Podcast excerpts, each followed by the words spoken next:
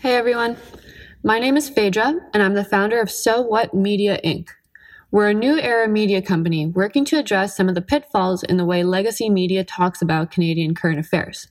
So, naturally, it was only a matter of time before we got into podcasts. This wasn't purely our idea, though. We polled our newsletter readers to see what other medium they wanted So What to be on, be it a YouTube channel, an online course, etc., and respondents overwhelmingly said podcast. So, we're just giving the people what they want. We're still working on making it pretty. As you probably noticed, we don't have music yet, and it's all still a little scrappy, but we're hoping you'll bear with us in the meantime. Our plan for this is to deliver these podcasts on Mondays so that you can start your week off on the right foot and brace for what's to come.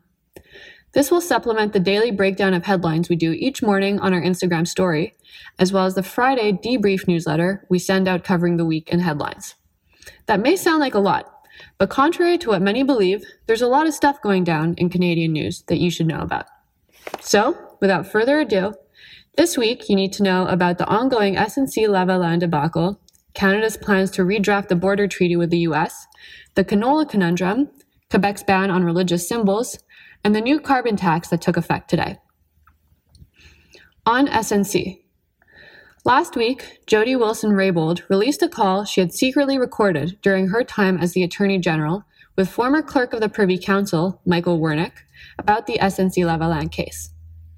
In the call, Wernick asked Wilson Raybould whether she was using all the tools at her disposal regarding the case, and that the Prime Minister is, quote, quite determined and would find a way to get it done one way or another.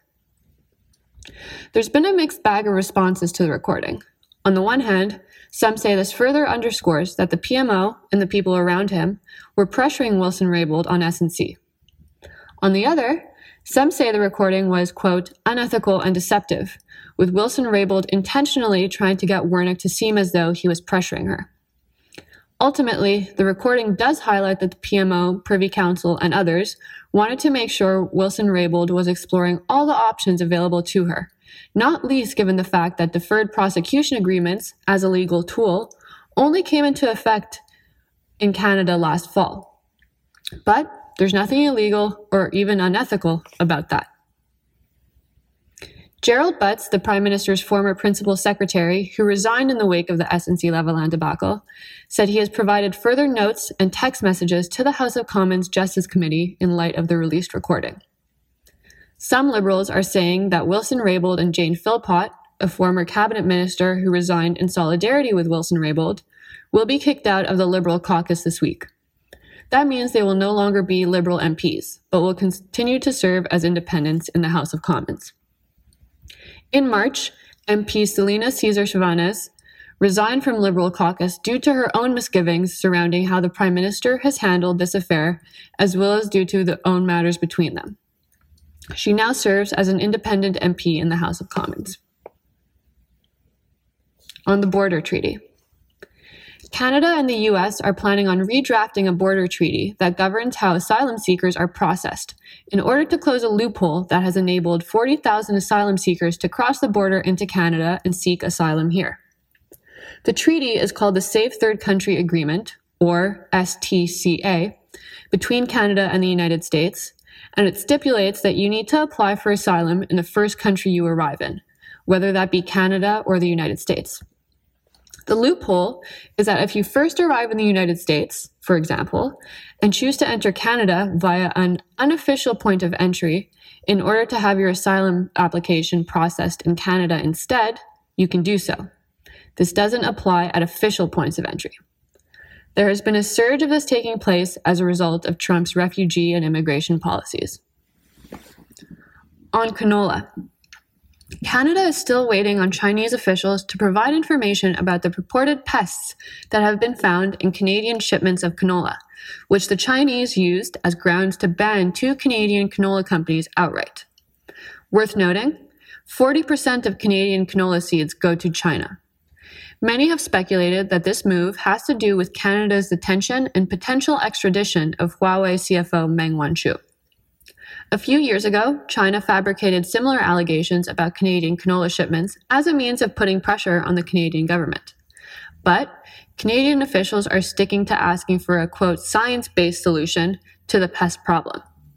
This is a diplomatic face saving measure for China and a means of supporting the Canada China relationship.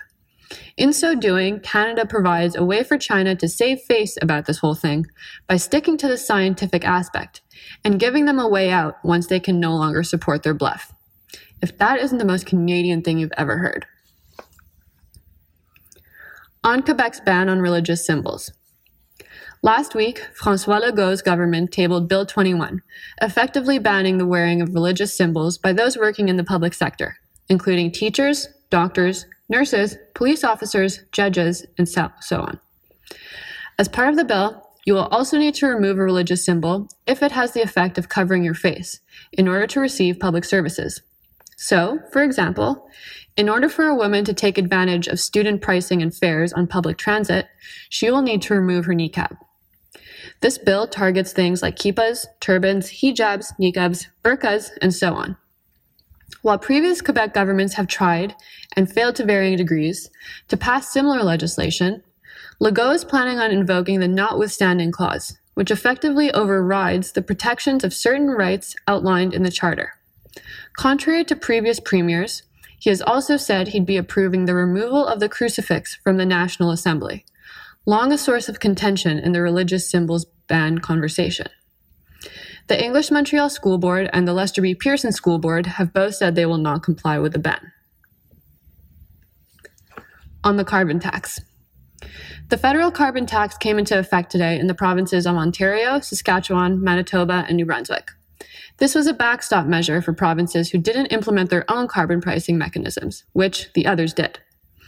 While the tax will be felt at the pump, it is offset by the carbon tax rebate that the federal government is providing. That's it. I hope this helps you head into your week a little more confident about your knowledge of Canadian current affairs. We'll be back next Monday. In the meantime, be sure to follow us on Instagram at sowhatmedia.inc for daily news breakdowns.